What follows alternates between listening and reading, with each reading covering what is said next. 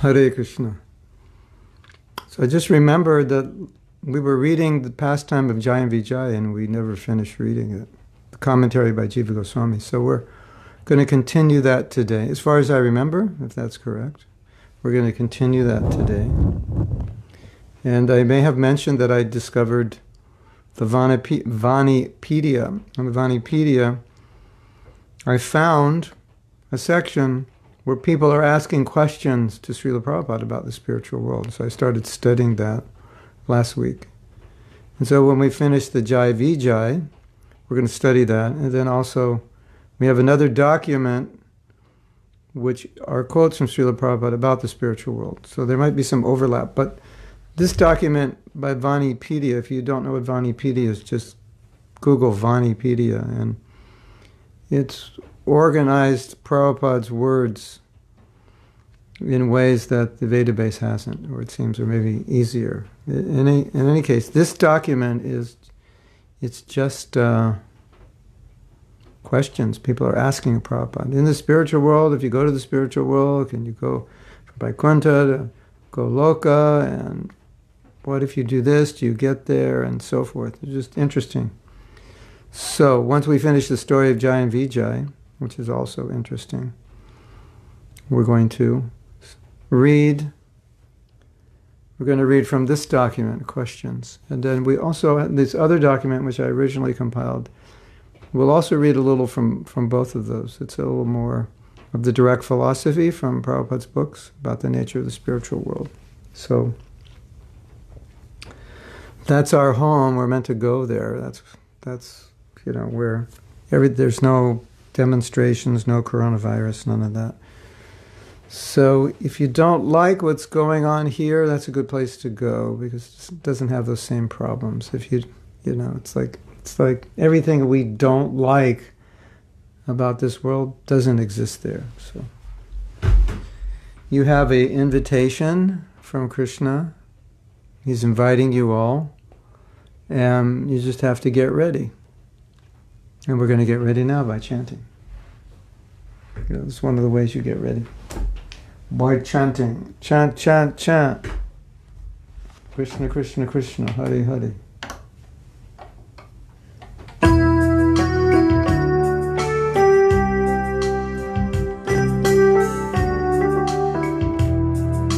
Jai Radha Madhava Kunjavi Hari Radha Madhava Kunjabi Hari Gopijana Vallabha Girivara Dari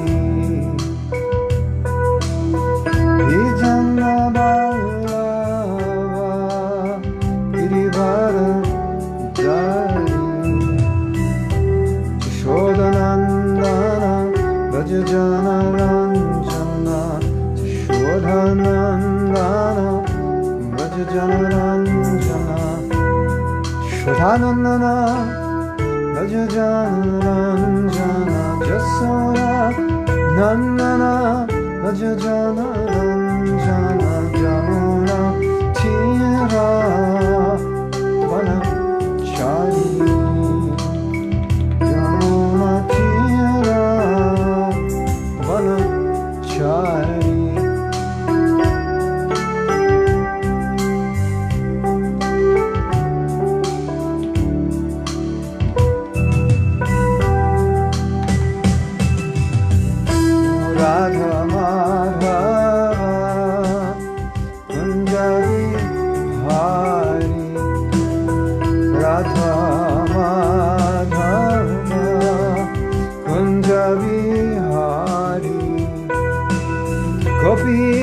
Janamallava Girivara Dhari Gopi Janamallava Girivara Dhari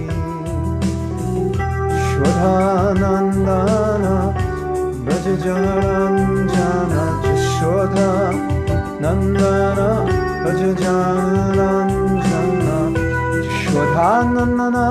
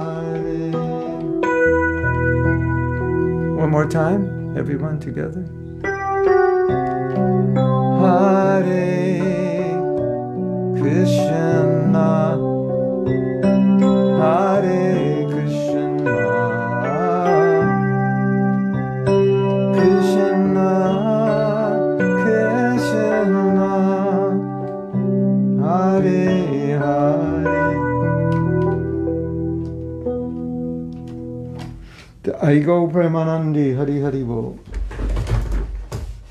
Hare Krishna. Srila Prabhupada ki jai. I was just thinking while I was chanting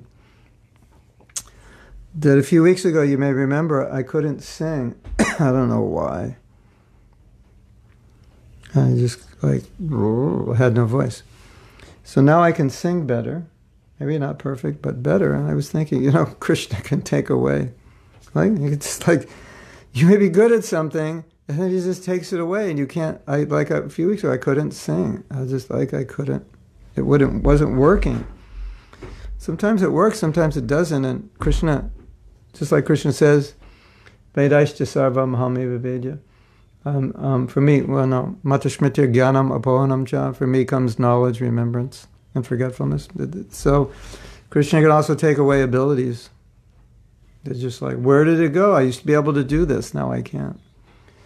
So I always think that way, how dependent we are on Krishna. Like, you know, he can give, like Prabhupada used to say, his father would say, Krishna can give you with his 10 arms what you can't even hold with your 2. And also with his 10, he could take away what you can't hold on to with your 2. So we should feel that way. That's humility. All right? If I can do something, it's a gift, and Krishna could take away that gift. I could lose the ability, forget how to do it. I could physically, It could be a malfunction in my body. Yeah. So, Hare Krishna. Srila Prabhupada ki jai, Namo Om Vishnu Padaya Krishna. Prashtaya Bhutale Srimati Bhakti Vedanta Swami. Chinamani Namaste Saraswati Devi.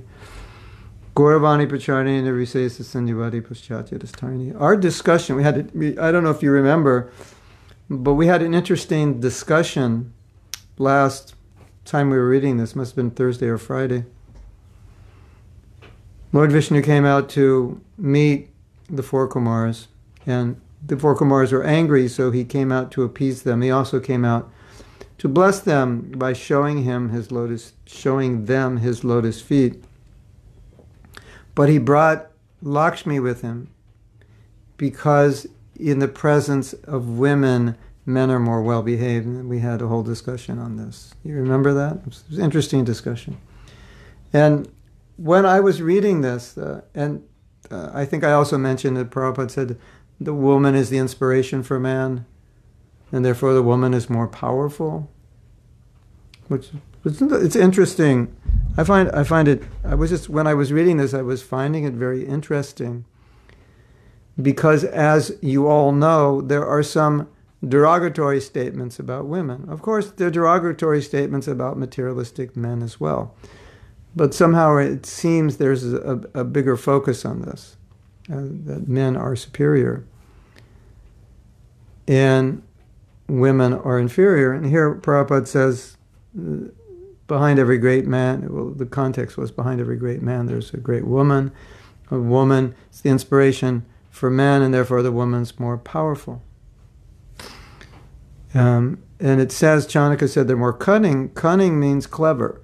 So they're actually, we say women are less intelligent. Well, that's a whole other topic of what that means, but they're more clever. They're smarter, and there's some really smart women out there, aren't there? You've met them. Sometimes my wife, she tells me things. She predicts the future. Said, "Don't do this. This will happen." I say, "How do you know?" She said, "I just know." Woman's intuition. Then it happens, or she understands the situation in a way I don't. So I just find it.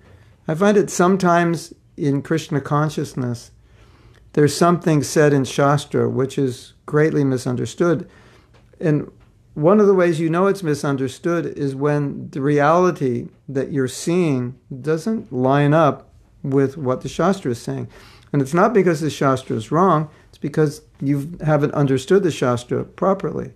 And I think that's important, and because otherwise we'll see, when I say see reality, I mean see objective truth. This is black, this is white, this is going 5 miles an hour. It's not debatable, it's a fact. And so some things we see, they're just facts, but they don't always corroborate with what we think the Shastra is saying about that situation or about those people. And so you have to either think, I have misunderstood Shastra, or Shastra doesn't apply generally to everyone, or my famous backup is, it's Kali Yuga, Prabhu, everything is mixed up. Because a lot of times, things are supposed to be a certain way, and they were that way, but in Kali Yuga, everything is topsy-turvy, upside down.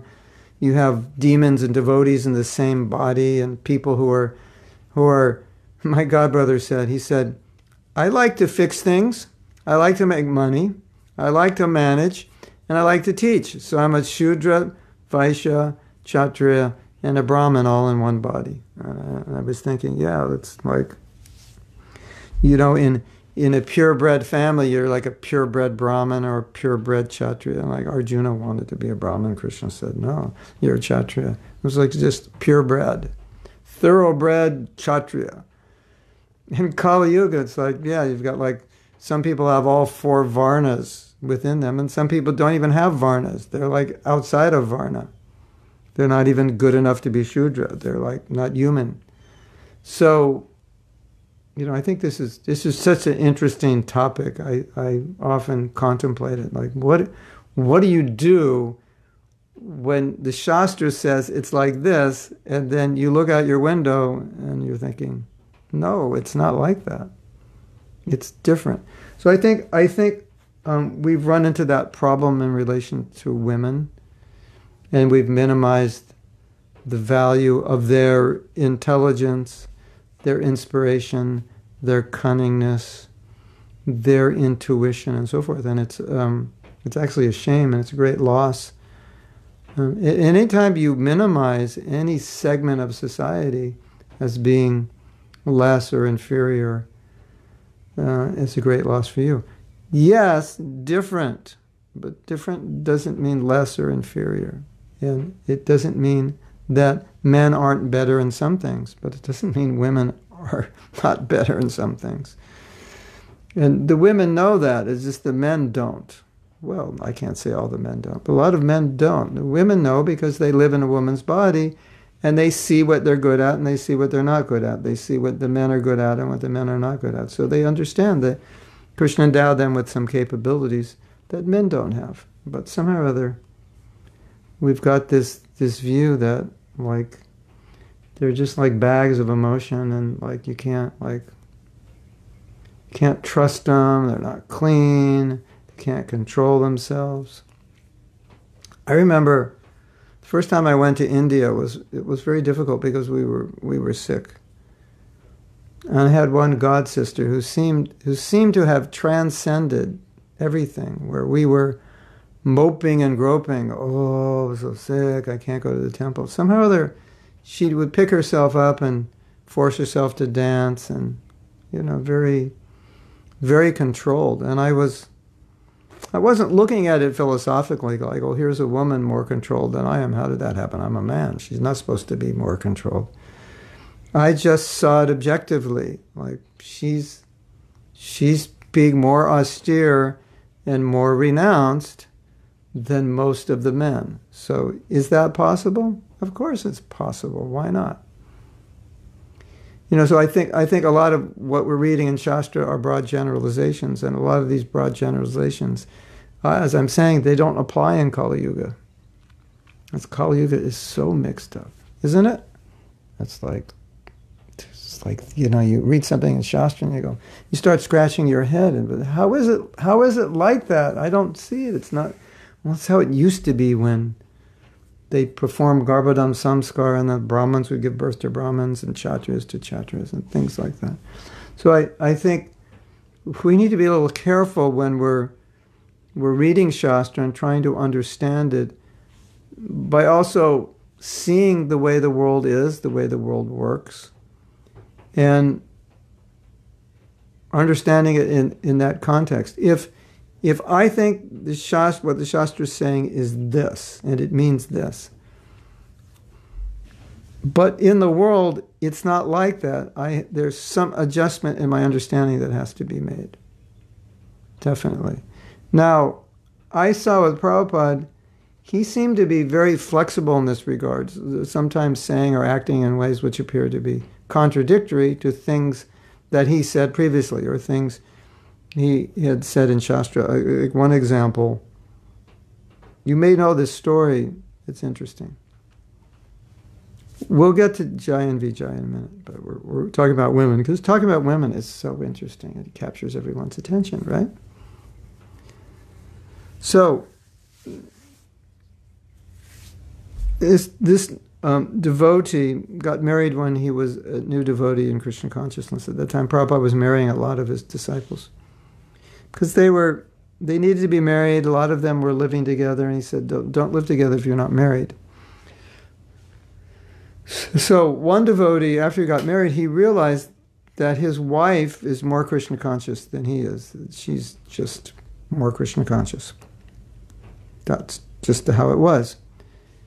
And he wrote Prabhupada and he said, according to Shastra, the husband is supposed to be the guru, but my problem is that she's more advanced, so how can I be her guru? And the Prabhupada said, then she can be the guru. It wasn't like, well, I have to discuss this with the GBC. I don't know if this is allowed, you know. This is not in Shastra. I don't know if we could say this. Let's get the Shastra Advisory Committee to study, can Can the wife actually be more advanced and act as a husband? Well, according to Manda Samhita, this, but in Bhagavatam, that. And, you know, then, you know, 2 years later, you come up with, okay, if she's more advanced, then you just take her guidance, which goes against basically everything the scripture says about the male-female relationship, and you know, everything that Shastra says about women less intelligent like that.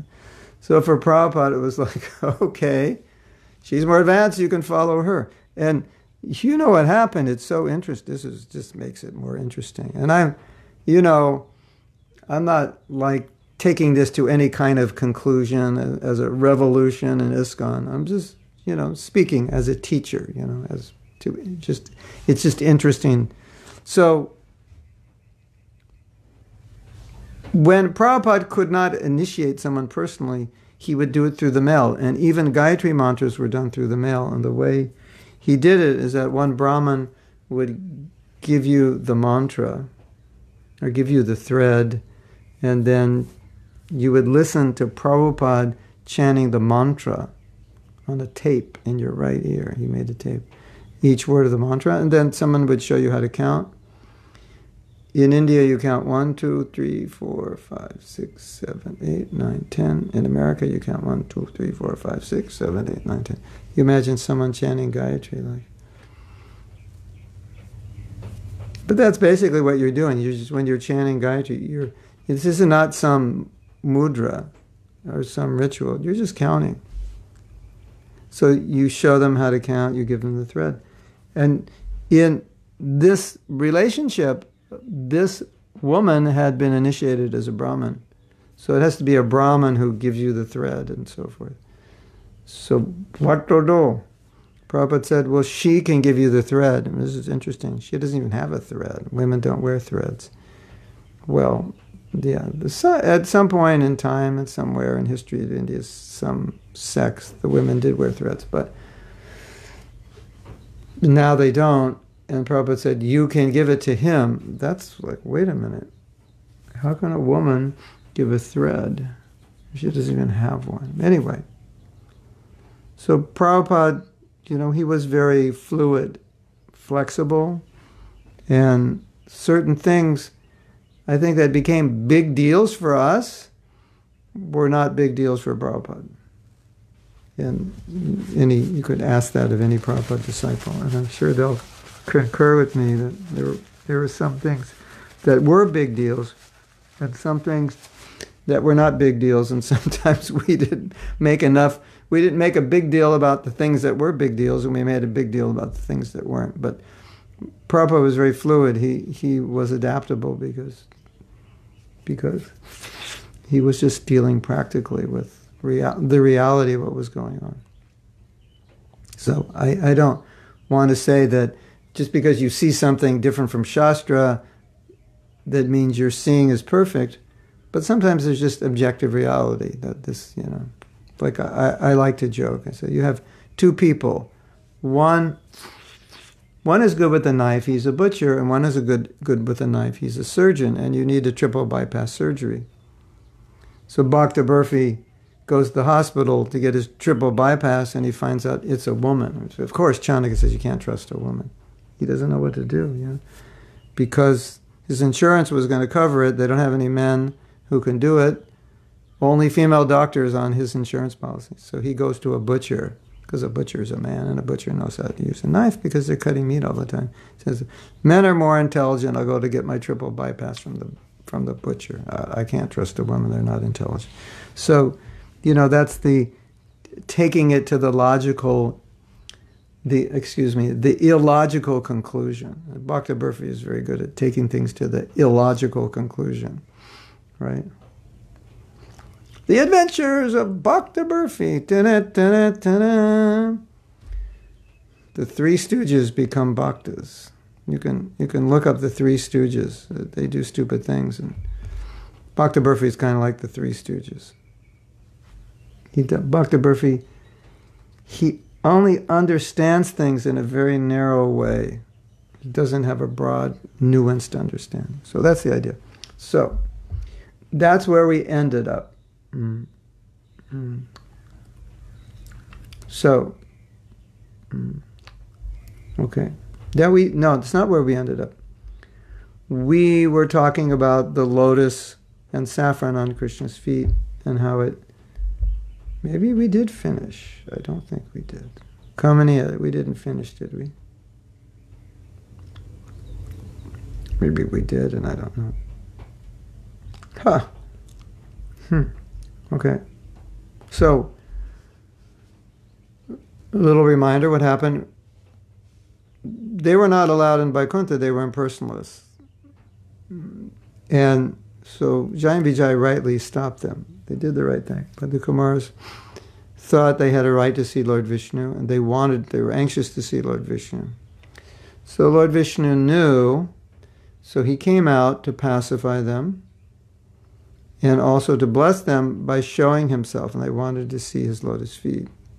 And so we were discussing that when they saw him walking, it was so beautiful. There was like a major transformation. And then simply, well, the transformation happened by seeing his beauty and smelling the aroma of the Tulsi and the saffron that the wind had taken that aroma, blew over his feet into their nostrils, and then everything changed, which is like, you know, most devotees, when they hear that, and they think, you know, how many Tulsi leaves I've eaten in my life? You know how many Tulsi leaves I've smelled, how many flowers offered to the deity I've smelled, how much sandalwood mixed with saffron paste has been put on my head in my life. You want to know how many times that has happened? And look at me. I'm still me. And the four Kumaras just once, and that's it. It's not fair. It's not fair. I don't believe it. It's just a story. It doesn't really happen. Or maybe you believe it and you think, wait a minute. It's like, why them and not me? I'm taking Charnamrit every day. I see the deities every day. I smell the flowers offered to the deities. I drink the water offered to the deities. I eat the food offered to the deities. I wear the garlands offered to the deities. And still I'm a jerk, attached to my body and sense gratification. I don't understand. How is this true? And I think we had mentioned often in commercials, you know, use this cream. You're 96, you'll look like you're 26. Just put the cream on, you'll wake up the next morning, you'll look like a Hollywood model. And then a little fine print says, results may vary. Yeah. Did anyone ever look like they're 26 after using the cream? Yeah, the ones who got Photoshopped did. But in real life, no. Results may vary. And that sounds funny, but that's actually what the Shastra says. It says it doesn't happen to everyone all the time. But it can happen. So maybe one day, you know, one day you take Chanarita, that's it. The whole spiritual world's going to be revealed. You know, there's some qualification is necessary also. So, that's where we left off.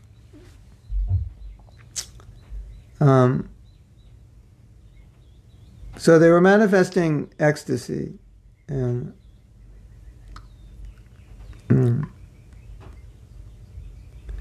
there's a prayer.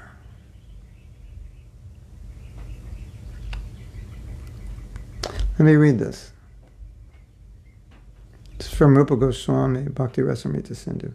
The thoughts which arise owing to not obtaining the desired object or attaining an undesired one are called chinta, or anxiety.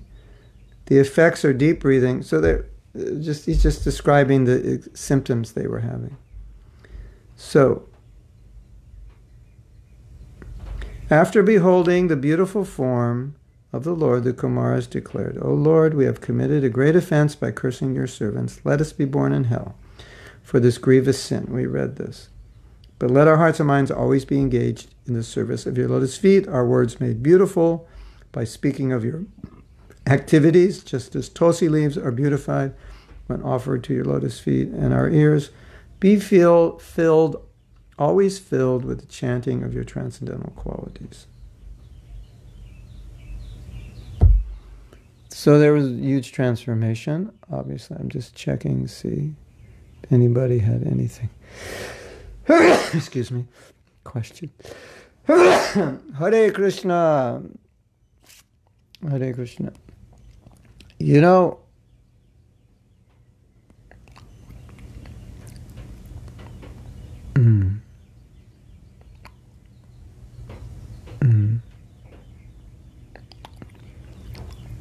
Saradiya letter, you want to post that again, Khamania? In the comments, and we can read it. It's what I was talking about, right?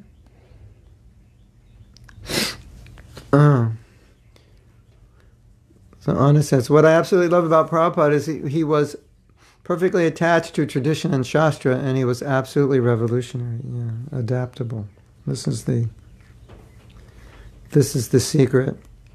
To know what not to change, and to know what to change, and when to change it, and how to change it. And once changed, if it doesn't work, how to change it back, or what to change it back to. Yeah. There's a danger in being too traditional. Traditionalists may not always feel that way, but the danger is that it's you could make Krishna consciousness not accessible to the world. Oh, I read this. I heard this story is amazing. This is so amazing. Should I tell you? I'll tell you next year. So I told it, I think I may have told it last night or Saturday evening if you were in the class. You want to hear it? Do you want to hear it? Should I tell you? Let me think about it. Maybe I shouldn't tell you. So that works when you have an audience because it just makes them anxious. You just say that so they okay, I want to hear it, so they pay attention. And it's called, somebody called it salting. You get people ready so they listen. So the devotees went to Vrindavan, they cleaned up Prabhupada's room, and while they were cleaning up Prabhupada's room, they found a notepad, and they found Prabhupada's to-do list.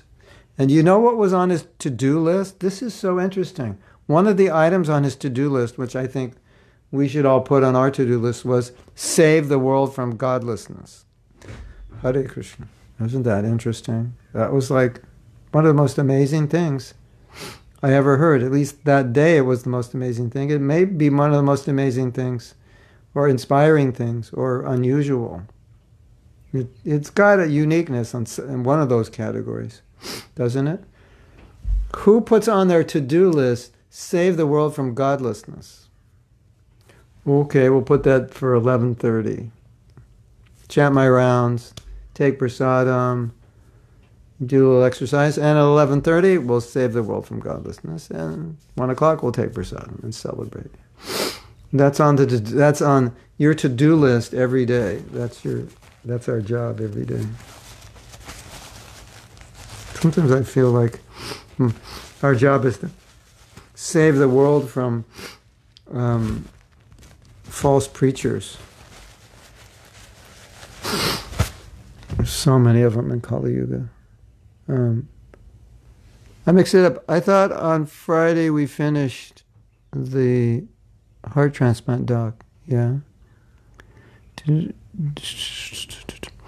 I'm just reading this because I thought we didn't finish this, but I could be wrong.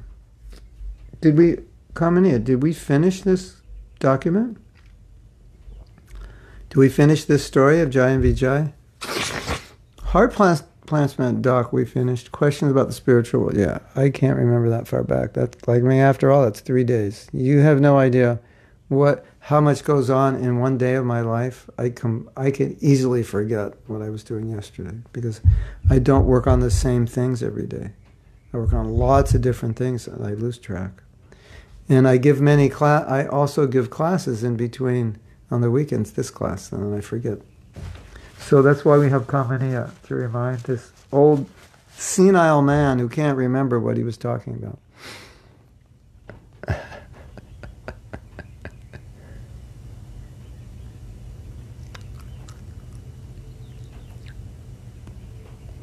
Daily video quote on results may vary. Yeah, okay. But that is a Shastric statement, for sure. Results may vary. If you read the Jaiva Dharma, in the Jaiva Dharma, which is a fiction novel, but one devotee said, "Well, it's not actually fiction. It's based on a reality." So these devotees meet their guru. He instructs them in Nam Tattva about chanting, and they begin chanting, and they go home. Chant 64 rounds. And the Jaiva Dharma is this conversation. They ask questions about so many things. In this section, they're asking about the holy name. And it describes in that section that, you know, they'd go home. Sometimes they'd stay up all night. Hare Krishna, Hare Krishna. You know, it's so interesting, you know, like, what could you do that would keep you up all night? Is there anything you could do? Like, I remember once I was recording, and, you know, I went in the studio like 7 o'clock, and then I look at my watch, and it's like, oh my God, it's 2 a.m. So then I thought, oh, on Ekadasi, this was years ago, on Ekadasi, well, Pandavanirja, I'll stay up all night, and the best way I could stay up all night, I'll just record all night. That keeps me awake. I don't know if there's anything that would keep you awake, but the holy name kept them awake all night. And in there, as I remember, it describes that they chanted for a week, 64 rounds a day, and after a week they had achieved Baba. And I was thinking, this is not fair. This is not fair. 1 week to Baba, and now I'm 50 years, and I'm not there yet. I don't cry every time I chant. I don't faint every time I chant. It's not fair. It's not fair. So anyway, it's possible. That's the point. It's possible if a person is qualified, sincere, pure, and has so many other millions of good qualities developed in their past lives and very elevated.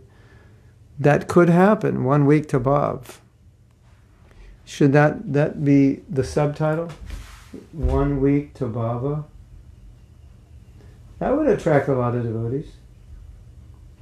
And I'll start out and I'll say, I have the formula, 1 week to Bhava, and you're going to learn it in this video. It's a secret formula I just discovered in a very special Shastra, which you probably haven't read. This is going to be amazing. Stay tuned. And everyone's like, wow, what is it? What's the secret? This is what I've been looking for. 1 week to Bhava. And then I depress you by saying, chant Hare Krishna, Shudha Nam for 1 week. And you're like, I can't do that. I can't chant pure holy name. Well, that's the 1 week to Bhav. Well, if you can't chant Shudhanam for a week, 64 rounds also, then I guess you don't get Bhav in a week. You know? Good luck, Prabhu, with your 16 whatever rounds you're chanting or counting or whatever you do while you chant. Good luck on that. Results may vary according to the quality of the chanter. Yeah. All right, Khamania has posted a letter. We're going to read it right now.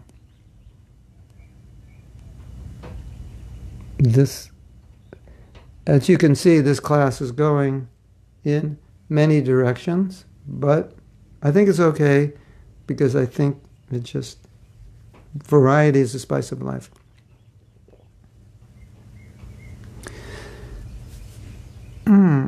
Oh, this is a question from our question document. Okay, so we're going to digress to a question. All right.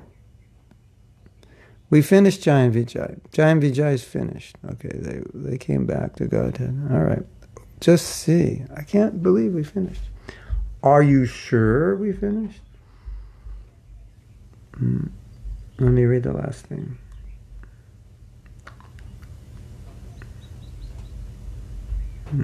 Yeah, and we said, okay, we finished. We said that this pastime in the Bhagavatam was to glorify personalism by showing how impersonalists become devotees. Okay, so we are now reading from a letter. We're reading from letters about the spiritual world. And this, we left off the letter to Saradiya. So we're going to read. So we're back on track. We're actually not spacing out. Well, I'm spacing out, but thanks to Khamania, who was there to remind me what I forgot. So this letter to Saradiya. And Saradiya is the one who gave her husband Gayatri. Gayatri thread, anyway. You have asked how Krishna is with the spirit soul in the spiritual world, and the answer is that Krishna is in the heart of the spirit soul or spiritual body. So Krishna is never apart from us. Either he remains in the heart of the material body or he remains in the heart of the spirit soul. This is Krishna's causeless mercy to all of his beloved children or living entities. So the next one is interesting. To answer your second question, you should know that Arjuna and Kunti Devi are not in Krishna Loka. They are eternally associated with Krishna only in the material world. Just like Krishna is always in the spiritual world, so similarly he is always in the material world, and his pastimes are going on there also. There means here. In the material world, Krishna also has eternal associates, such as Arjuna and Kunti Devi. There is a difference between the body and soul of Arjuna and Kunti Devi. But although Arjuna is with Krishna in innumerable different material universes at one time, I read that again in case you were spacing out. But although Arjuna is with Krishna in innumerable different material universes at one time, still, there is only one spirit soul who was Arjuna. Okay, you can stay up tonight thinking about that. How was Arjuna in? Oh, the first thing is, Prabhupada didn't say he's in two universes at the same time. He said innumerable. So, in case you take birth in another universe, you can find Bhagavad Gita at your local bookstore because Arjuna was in that universe. That's interesting. And so Arjuna expands, and in every universe there's Arjuna, Krishna, Kunti, Pandavas, all that, and Bhagavad Gita is going on. Interesting. Spiritual world is interesting. It's, you know, it doesn't have like the same limitations that we have. But although Arjuna is with Krishna in innumerable different material universes at one time, still there is only one spirit soul who is Arjuna. Okay, figure that out. The spirit soul expands into many different bodies, and thus you can understand that there are also incarnations of devotees as well as incarnations of Krishna. This is the power of the spirit soul, that it is unlimited. Such conception cannot be understood while one is still in the conditioned state. So the reason I put this letter up was just now that we're talking about the spiritual world, just to give us, to set the foundational understanding, which is you can't understand. That's the understanding. If you understand that you can't understand, then you actually understand. And if you think you can understand, you haven't understood, because you need to understand that you can understand, because the spiritual world is transcendental. Of course, you could understand when you're transcendental, when you're in a liberated state, beyond the bodily conception, purely in Krishna consciousness, then you can understand. But Prabhupada's making this point, like materially, this makes no sense. One soul and all, like, how do you, one soul, innumerable bodies. That doesn't make sense. Well, it doesn't make sense according to the way the material world works. The material world works under certain laws and certain dimensions. But spiritual world is called Turiya, the fourth dimension. It's a different dimension.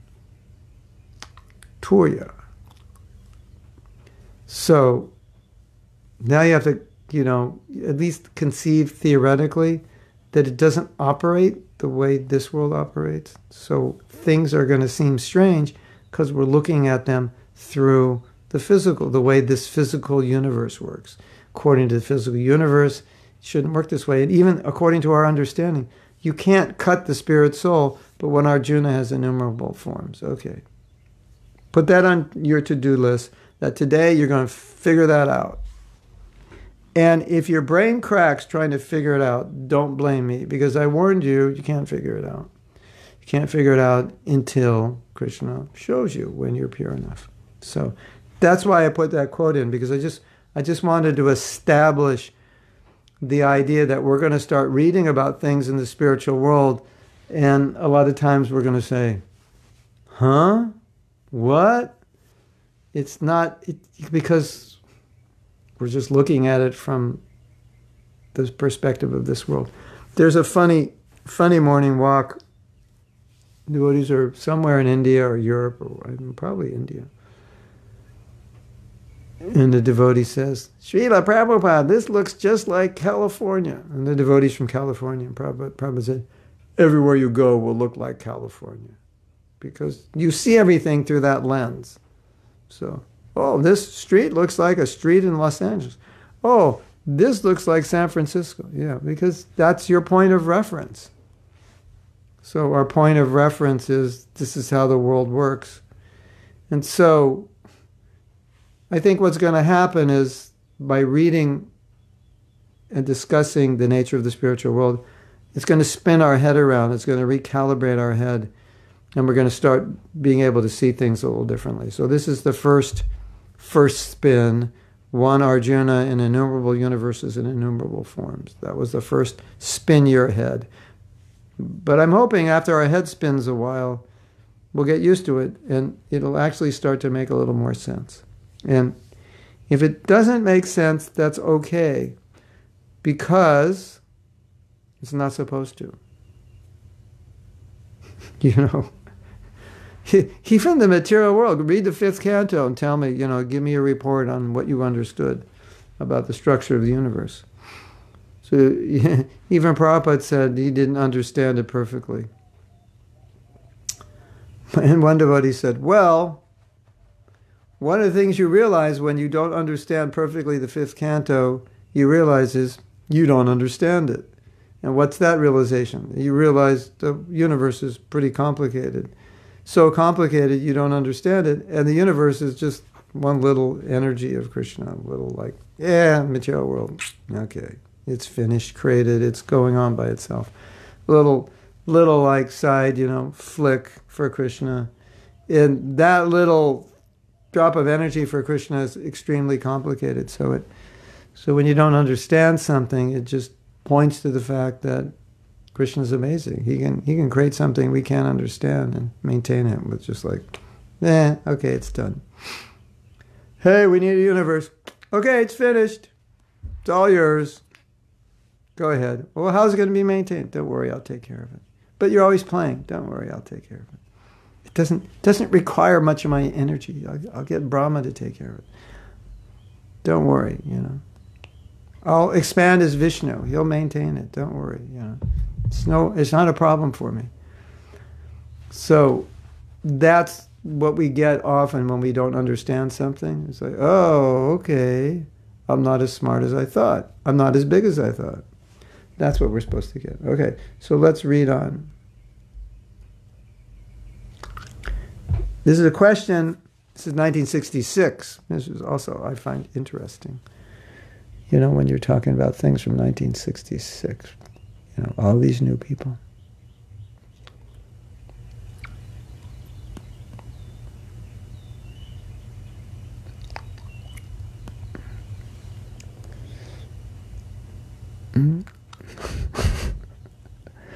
Yeah, a couple of days I gave 4 classes, but 4 classes, an hour and a half each class. Yeah, but that when I do workshops, that's kind of natural. You know, it's like all day, 8 hours. Yeah, so I'm used to it. But Krishna consciousness is wonderful. You can talk about it forever. You know, Bhaktisiddhanta said you could put out a paper every day about Krishna. So we could give a class non-stop. Anna says, we have to know what they did in their past life. Maybe they were just missing that week of chanting. Yeah, that's the hard reality. And what did we do in our last life that we're still chanting? Prabhu, what do you feel when you chant? Nothing. Do you ever look at a devotee chant and it looks like they're feeling absolutely nothing, like they entered the void? Prabhu, don't chant in Brahman. It's not our process.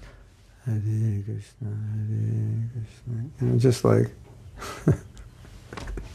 that is Mahaprabhu saying, I'm so unfortunate, I have no attraction. That's our greatest misfortune. Not that we didn't win the lottery or we didn't get the job we applied for, or we didn't get into the university we applied for. Our greatest misfortune is we chant Hare Krishna and, what are you feeling, Prabhu? I'm not feeling anything. Wow, that's amazing. I never met a person who doesn't feel anything. Yeah, Prabhu, when I chant, I don't feel anything. Is there a name for a person who doesn't feel anything? There must be some name. Can we make up a name? Like a monotron or something? Does anyone have a name? Is there such a thing for a person who has no feelings? I used to feel everything, and still I started chanting Hare Krishna. Now I feel nothing. Sometimes in our japa workshop, I say, so what did you feel? What did you feel when you were chanting? And they say, I didn't feel anything. And I say, how does it feel not to feel anything? So it's a bit of an impossibility to not feel anything. Because if you feel nothing, it feels kind of bad to feel nothing. How does it feel to feel nothing when you're chanting Hare Krishna? Yeah, it feels bad. Yeah. So, How did I get into that topic? Oh, yeah. Past life. So Anna, what I would say about this, at least it points to practice now, get better, just in case you don't get perfect. You'll be doing good in your next life. 1 week to Bhav. It may take another life to do it. Or it may take the end of this life. You'll get it in 1 week. But as we've been saying many times, the further you progress in this life, the easier it's going to be, for sure. So, workshops, how to achieve bhava in 1 weekend. Okay, sounds good.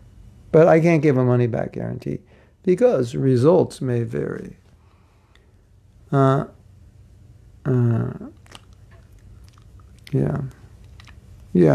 Could take our whole life.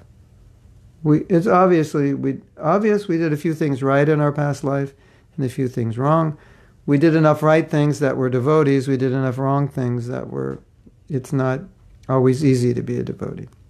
But you, as Prabhupada said, you have to start somewhere. And so we're all starting different levels or different stages of progress. But be that as it may, at least we started, so we should celebrate. A lot of devotees are they look at themselves and their Krishna consciousness, they look at their minds, their past sins, and they look at it and just get depressed. They go, this is horrible. I'm not very Krishna conscious. I'm not very good. I have so many bad qualities, and I should be doing things I don't do, and and it gets depressing. But we're devotees. That's amazing. So who cares about all that other stuff? We finally made it to the top of Mount Everest. Yeah, but it was such a hard trip, and I almost died, and I got... But you're at top. Yeah, I know I'm on top. Look at the view. Yeah, it looks nice, but that trip was so hard, and I was so bad. And it's like, what's wrong with you? You know, you made it to the top. Who cares how bad you were?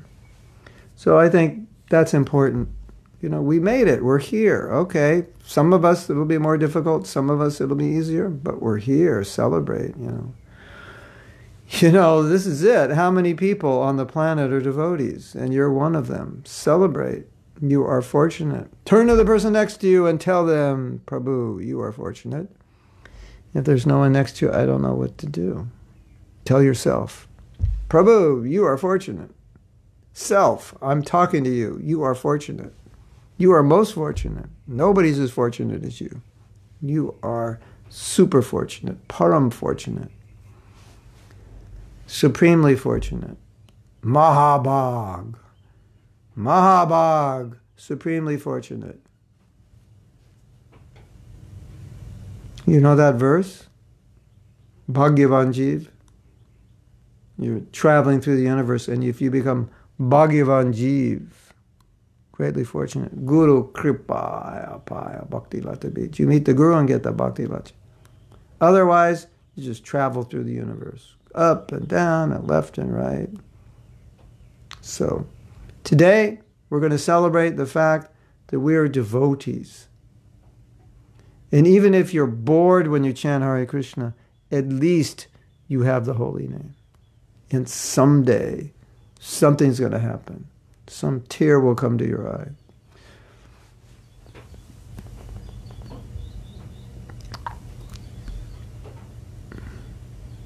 Oh, how not to be discouraged or even envious, seeing others achieving Baba quicker than us.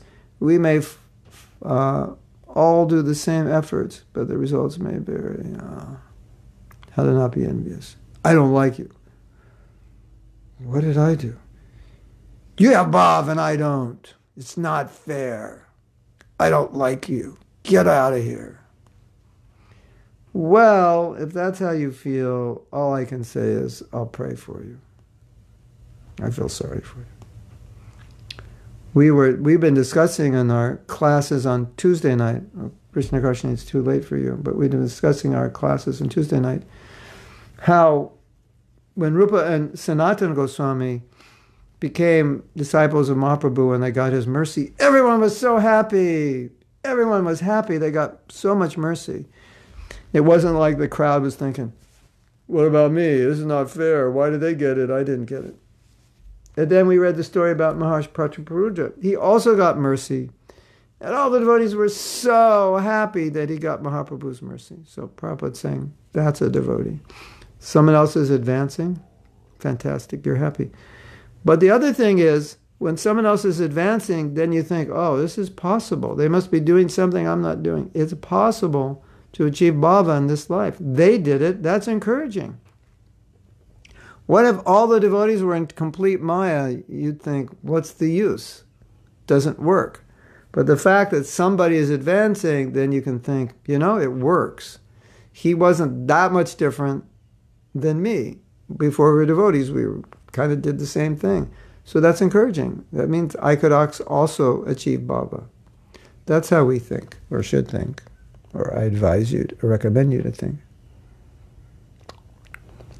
Gopis' expansions of Radharani in the spiritual world? No, it's not because, not exactly because gopis are all individuals. If one gopi expands into unlimited numbers of gopis, but that's Radharani, but Radharani's not jiva. But Arjuna is jiva. So Arjuna is kind of doing what God does. But Prabhupada said, well, jiva can do that because he's part of God. Even Socrates used to say, I know that I don't know. And that's all I have to say about that. Satyarupa says, I remember something similar was mentioned about Prahlad Maharaj, that he is present at more than one place. One goes back to Krishna, another stays in the world. Never understood it. You may never understand it. Satyarupa, I want to give you a blessing. You don't have to understand it. It's fine. The fact that you don't understand it proves Krishna consciousness is transcendental to the mind. That's why you don't understand it, because your mind, there's no place in your mind for that idea. Is there? But devotees are special. They're a little bit like Krishna. Isn't it? Isn't it? It is. You are special, Satyarupa. You could also expand. So, the next quote is on its way. Okay, we're going to read the next quote.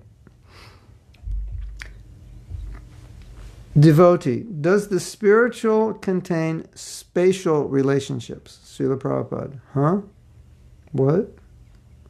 What does he say? Are things bounded by space, devotee? Are things bounded by space in the spiritual world? In other words, Prabhupada, yes. That is only spiritual. You have got a material space. Similarly, there is spiritual space. As you have got material body, similarly you have got spiritual body. So, the point Prabhupada's making is that, you know, these three dimensions, time, space, and what's the other one? Time. What are the three dimensions we live in? Length, width, breadth, time, space, and I never paid attention to science, excuse me for my ignorance. But, Hare Krishna. There are these things in the spiritual world, but they're not material. Did you know there's time in the spiritual world? It's time for Krishna to go out and dance with the gopis. It's time for him to eat lunch. It's time to go out with the cows. There's time. There's time. But it's eternal. And it's illuminated by the body of Krishna, so there's no need of sun and sunset. But it's like there's morning and evening, and like, why? Why? Because that time is different. That time is, excuse me, it's spiritual. It's necessary for the leelas, so it's engaged. That time is engaged in the service of Krishna. And that time is not making anybody old. Oh, you ladies, I know you don't like to get old. You don't like to get wrinkles. You don't like gray hair, and you don't like, nobody does, even the men. So, go back to Godhead. No old age. So, but there may be somebody older there, because you may need some older person for the Leela. So you'll have somebody older. Oh, but I thought you don't get old in the spiritual world. Well, you may need somebody older than somebody else, but you're all eternal.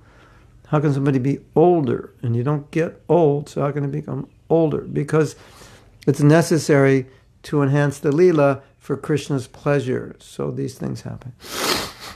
That's it. That's how you understand. Anything that's going on in the spiritual world is solely for Krishna's pleasure. That's all. And if it's needed for his pleasure, it'll manifest spiritually. Very interesting.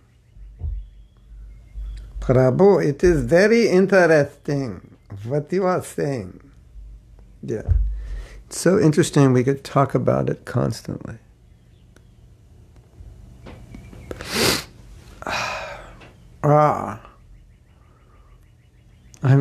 I'm gonna find this link to Radio Ram. Oh, it's on my phone. I have to give you this link about Don Yamaraj's game show, where they guess somebody's karma. What's your karma? And the game show takes place after you die. And all the panelists are dead. People have died. And they guess his karma according to the modes of nature. And they ask him questions and they find out what mode he's in. And then according to the mode determines your next life. Okay, so we'll go to the next conversation. This is in Washington, D.C. And Sri Damodar, who was studying or what had received his PhD or was working on his PhD, chemical, what was he doing? In chemistry. But Srila Prabhupada, is this valid to conclude that the spirit, spiritual world or life is very complex? Prabhupada, not complex. It is simply spirit. In the material world, it is complex. In the spiritual world, it is simple. Is it all right? Is it understood? I guess he was asking the question on behalf of someone else. Maybe Sadaputta was asking the question. Sadaputta says, spirit means completely different from matter. Rupanuga. The whole idea is that the matter, where it's not touched by spirit, it's not very complicated. When there's life, then you have such a complication like a body. The human body is very complicated because life is there. Without life, Prabhupada, no. Just like a machine, it can be complicated. But as soon as you put the plug in, gada, gada, gada, gada comes. The electricity is not complicated. The machine is complicated. That's interesting. The spirit gives life to the body. The spirit is not complicated. The body is complicated. Spirit is like electricity. It's straightforward. Machine is complicated. Gada, gada, gada, gada. Turn it on like a printing press. Gada, gada, gada, gada. Okay. So we're going to read the next one, Khamania. Marco says, in Krishna consciousness, the happiness and success of others are a source of pleasure, an opportunity for ecstasy and pure joy. This is the difference within the material world, where we are always envious and jealous of good luck, of the good results of others. This can be a good indicator what our consciousness is like, yeah, and how far we are advancing, definitely. I told you, well, let's wait for Khamania to get the next quote up. Did I tell you the story about this friend I had who had like a different girlfriend every Thursday? And I'd look at him and say, oh man, why him and not me? Of course, now I feel sorry for him, having a different girlfriend every week. But one day we're talking, and he was telling me how depressed he was. And I thought, if you have a girlfriend, I mean, I was like 16, I thought, if you have a different girlfriend every week, you must be like living on cloud nine. And he said, I'm totally depressed, miserable. That was an eye-opener for me. Yeah. So, you know, sometimes you're envious of somebody because it looks like everything is great. But if you're not Krishna conscious, everything's not great. And even if you are Krishna conscious, you still have a material body and still you're in the material world. So even though it looks great, it's not always great. And Krishna Karshani knows, she has inside experience of how difficult it can be sometimes to be a guru. And, you know, sometimes people will look at a guru and say, oh, look at him, everyone's serving him, and he's got the life. No, not exactly. It may look like that, but, you know, every person in every situation is difficult. And yeah, this guy is very wealthy. Yeah, but you don't know. He works like 16 hours a day. And you don't know that last year he lost like $500,000 when his business partner ran off with his wife and took the money. You know, it's like all these things, you know. It's just real life. It happens. And so we're envious of somebody. And, you know, you look at their life and you realize, ooh, I wouldn't want to be in their shoes. You realize your shoes are better. So that's important. So, this next conversation, July 19th, 1973. Is that up there? Doo-doo-doo.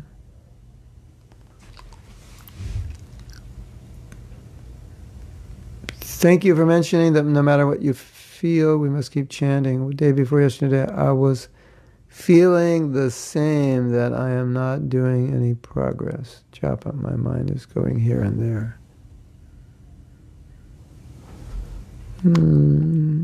Thinking of something else, not only Krishna. I keep knocking on my head and said to the mind not to go anywhere apart from Lord's feet of Krishna. No. Here's what you do, Sangeeta. This is time-tested and proven strategy for controlling the mind during japa. You have to completely turn off your life. If you just can turn off your life, if you can just forget about what is going on in your life, what has gone on or what will go on in an hour or two, if you can just stop thinking about what you're going to do, stop thinking about what you want to do, what you don't want to do, stop thinking about how your body feels, just stop thinking about your life, you will be amazed at how focused you are in chanting. It's incredible. This is my, I think this is one of my Mahabhakyas of japa, my great, great word of japa. If you can do this, you don't have to try to control your mind. You don't have to do anything because your mind will go nowhere because it's got nowhere to go other than to chant because you've just turned your life off. So what's your mind going to do if it's, you know? If you die, what's your mind going to do? It's got nothing to do. There's no body to do anything. So you kind of just die during japa. And then you'll see there's nothing left but the holy name. It's just you and the holy name. There's nothing else to do. Right? What if you were on a desert island and there was a big refrigerator and you got one cook with all the food you want. You've got nothing to do. You can't do anything. You can't go shopping. There's no internet. Right? It's just the ocean is contaminated. It's all you can do. So so it'd probably be easier to chant because you can't do anything. There's no planning because nothing's going to happen. You just, all you can do is read and chant. So try it. Because I personally don't think it's the best use of your energy to put all this energy in trying to control your mind while you're still completely connected with your mind and body and your life. You can't control your mind when you've connected with it. And if you ever get to this point where you're just chanting and hearing and nothing else is going on, it's because you stopped thinking about, you retired your life while you're chanting. So why wait for 8 rounds or 12 rounds or 13 rounds or 84 rounds before you can do that? Just do it before you start chanting. It's amazing. You'll see. If you could just do that, that's all you have to do. Just do that. You don't have to fight with your mind because there'll be nothing to fight with. It won't go anywhere. It's got nothing to do. You're just not even here. So try that. That it works. Okay, so we have a room conversation with Brebati Nandana Dash. This is London. Yes. Radha Landanishwara Rebati Nandana says, that I understand. The question is, suppose this yogi, he has got full knowledge. He does not know Krishna, and therefore he is meditating on Paramatma, and he attains Vaikuntha. Is it possible that because he hadn't got full knowledge, Prabhupada? No. He has to go simply by Paramatma conception. He cannot go to Vaikuntha. Interesting. So, impersonal Brahman and Paramatma. It's not complete. Brebati Nandan, can he later go from Vaikuntha to Goloka? Can that happen? Prabhupada, yes. There is such instances can go. So there you have it. Straight from Srila Prabhupada, you can go from Vaikuntha to Goloka. Which is important to know in case you end up in Vaikuntha and you don't like it there. Unlikely that members of ISKCON would want to go to Vaikuntha or would end up there. But it's just as a point of information, it's dynamic. Krishna, will give you what you want, and if that's what you want, he'll give it to you. It's nice.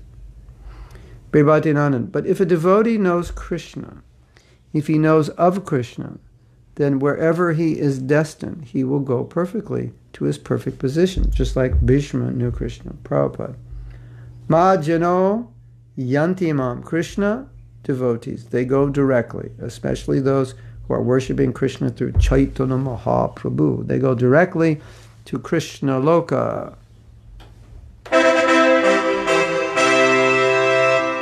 Go straight to Krishna Loka. Do not stop in Vaikuntha and collect $200. Straight to Vaikuntha. That's transcendental monopoly. Vibhati Nandan, what about like the case of Bhishmadeva, where he knew about Krishna in Goloka and he went to Krishna as Partha Sharati? Prabhupada, no. Krishna. He understood Krishna as Narayana. He will go to Vaikuntha, Bhishmadeva. Interesting. Vibhati Nandan, but he had full knowledge of everything as a Mahajan. He knew also. Prabhupada, but he loved Narayan, Chaturbuja. See what Prabhupada's saying? You, whatever your Ishtadev is, the Lord you're worshipping, that's where you'll go. Yes, Vibhati Nandan, yes, that was his constitutional position. That's all right, Prabhupada. Just like sometimes Madhurya Ras is the greatest humor. Vibhati Nandan, Prabhupada, Madhurya Rasa, conjugal love. But still, there are devotees who prefer parental love, friendly love. That is liking. In other words, he's saying Bhishmadeva was attracted to Narayan form, Vishnu forearm form. And then Prabhupada's saying, even conjugal love is the highest. It's not that everyone's attracted to it, because we're individual. Everyone has got his own liking, but they are all the same, all the same. There is no difference between Krishna devotee and Narayan devotee. They are all but it is their liking, varieties of liking. Vibhati Nandana. Another related question that also arose. These come in Bhagavat class with the devotees because they think about the questions and sometimes they come up with nice ones. When Krishna is incarnating, so this is the question. When Krishna is incarnating in his plenary incarnations like Varaha, Nrsimha, like that, Prabhupada, that is the material world. Vibhati Nandan, yes. And sometimes devotees become devoted to those forms. Are there corresponding planets in Vaikuntha to those forms? Is there a planet of Nrsimha, Nrsimhaloka, in the Vaikuntha sphere? Prabhupada, so far, I know those planets are here within the material world. In other words, there's no... Lord Nrsimha doesn't have, the Prabhupada saying, his own planet in the spiritual world. As far as I know, those planets are here within the material world. Vibhati Nandan, wherever he is appearing. Prabhupada, even Ramachandra, so far I have heard. Vibhati Nandan, all the Vaikunthas, Krishna is in his Chaturbuja, form. But those devotees will eventually go there. Those kinds of devotees, like devotees of Sitaram, they will attain the spiritual sky in their various positions. Prabhupada, yes. Vibhati Nandan, all right, thank you very much. So, there's some confusion. Certain forms, avatars of Krishna, do not have eternal planets. Where will they go if you worship that form? And one thing we understand is that if you worship Krishna, then it's like you don't have to worry about so many things. And the other thing we understand is you worship Krishna according to your taste, your rasa. The other thing we understand is that we are, by the mercy of Mahaprabhu, being directed to cultivate and being given the Maha Mantra, which helps us cultivate bhakti in the mood of the residents of Braj, not in the mood of the residents of Vaikuntha. So we were saying how we're fortunate and bhakti is rare. The real fortune is understood when we realize the real fortune, no, not understood, the real fortune is, our fortune is fully experienced when we contemplate the reality that we are not only going back to Godhead, but we're given a ticket to enter into Braj, and we're given a process to help us develop love in the mood of the Gopis, which in the mood of the residents of Vrindavan, which is much higher than the love of the residents of Vaikuntha. So, even though we're here in the material world, even though it's difficult, even though we've done so many bad things, even though this, even though that, we are being trained, we're being gleaned what's the word?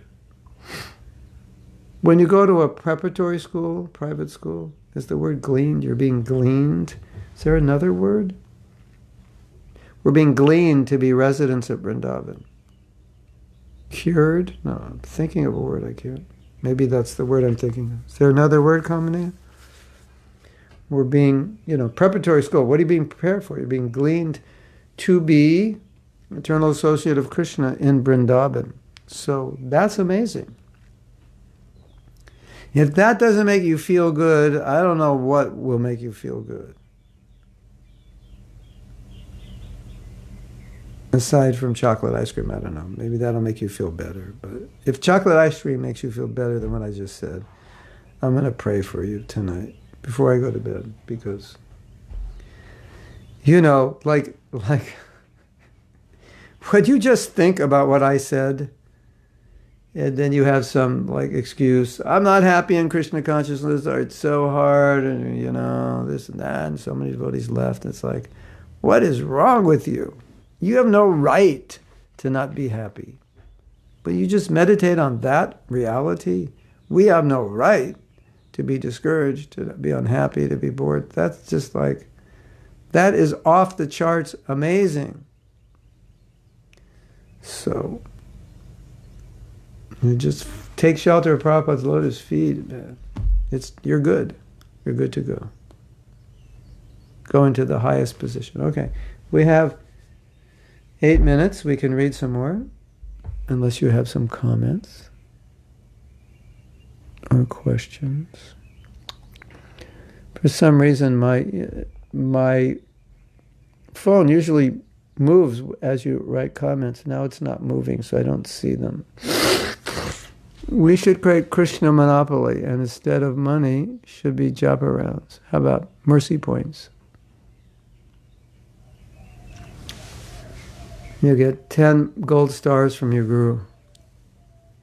Oh, you get the chance, 16 extra rounds today. Ah! Sangeeta says, today I was hearing my Siksha Guru, Guru Ma, that one has to get twice initiated unless and otherwise one serves Krishna's deities in person by pure chanting his holy name. Wait. One can go. Today I was hearing from one of my Siksha Guru mothers, that one has to get twice initiated unless and otherwise one serves Krishna's deities in person. With pure chanting his holy name, one can not go back to the spiritual world. That's what Mataji has learned through Srimad Bhagavatam. I'm not exactly sure what you're saying. You're saying you have to chant purely, or you have to be second initiated. Whether you're second initiated or not, you have to chant purely, that's for sure. But the interesting thing about going back to Godhead, it's kind of like, you know, the way I look at it, it's like you want to go. It's like the story I told in 1976 when the devotees needed a place to build Rath Yatra, and they went to Donald Trump, and he had just bought some property and it was just sitting idle, and he let them do it. So it's kind of like, sometimes in going back to Godhead, there is a little bit of Krishna saying, okay, we'll let you in. And as soon as you walk through the gate, it's like, purified. So, you know, we have a lot of faith in Prabhupada's mercy. So Prabhupada said 16 rounds in 4 principles. Now, as far as second initiation and first initiation, which one is more important, or which one is most complete? And the answer is, Prabhupada gave the answer. Sometimes he said, first initiation is most important. Sometimes he said, second initiation is most important. What we understand is that the holy name is most important, and second initiation can help you with the holy name. But what's most important is to chant purely.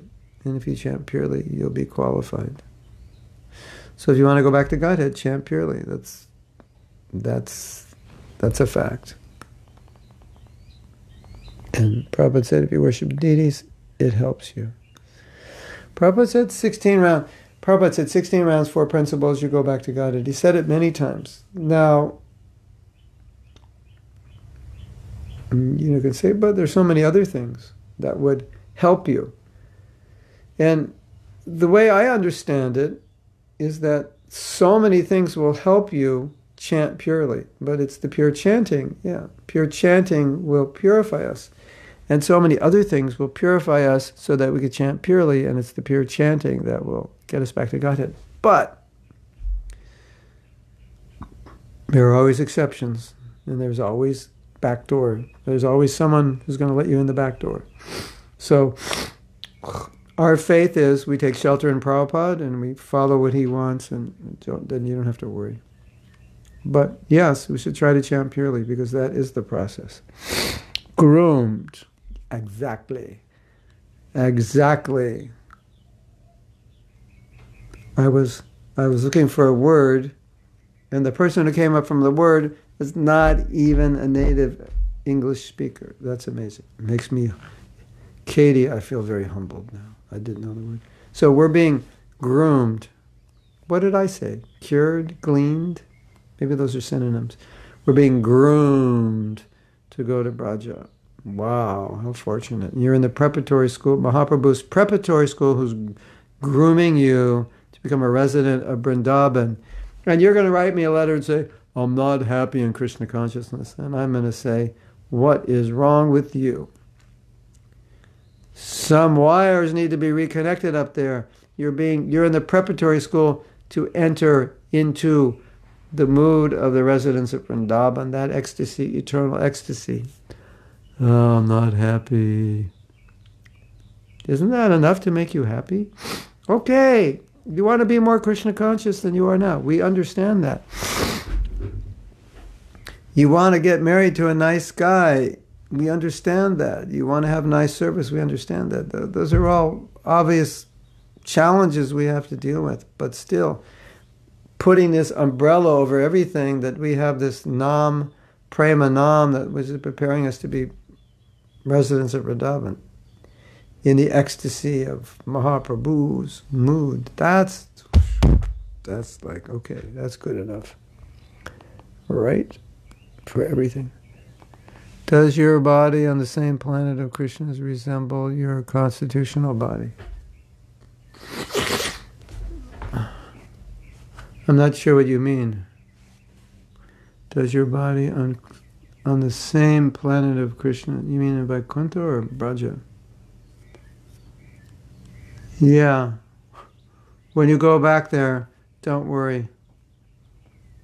You'll have the right body.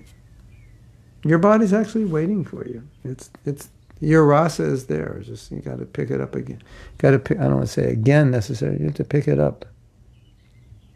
Your body's waking.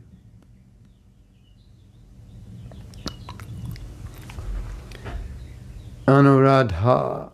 If our focus in meditation is Mahaprabhu and we feel closer to him, is that okay? Yes, it's okay. Because by Mahaprabhu will take you to Braj. Maybe my question is silly, like in reading deity worship. For example, for worship, of course, Radha and Krishna are first, and the standard is higher.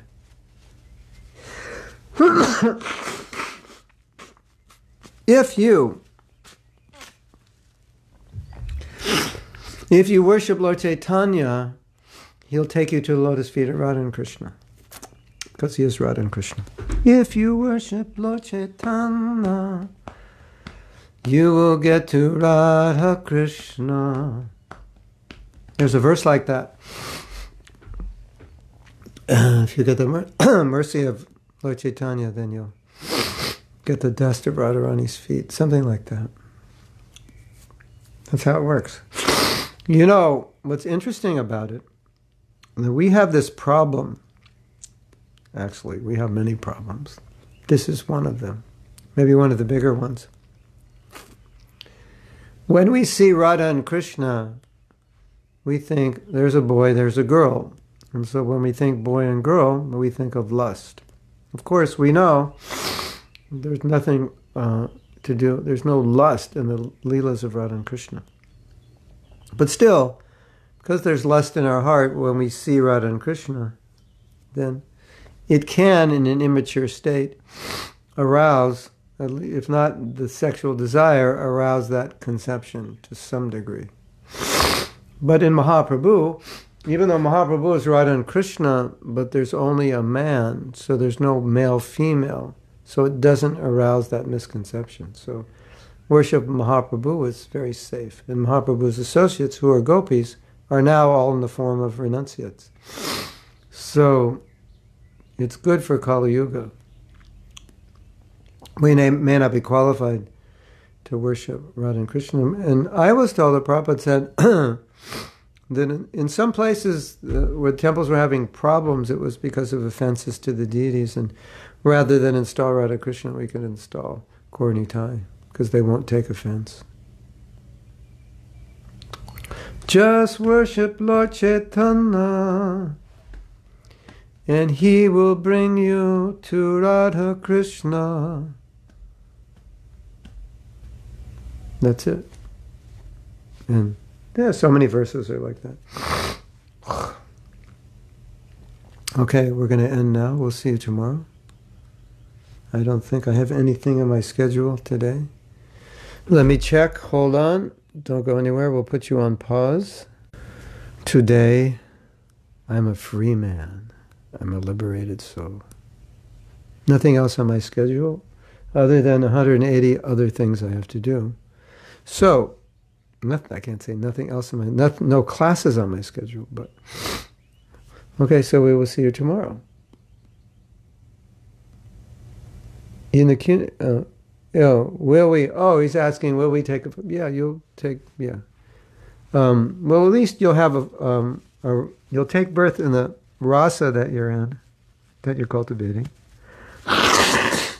Whether that's your eternal form, that is a good question.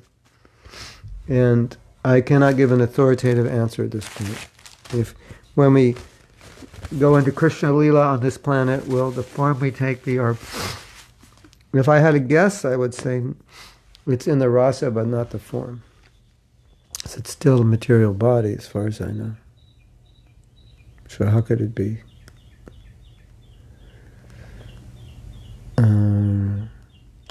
But chanting purely, we can go to the spiritual world without first or second initiation.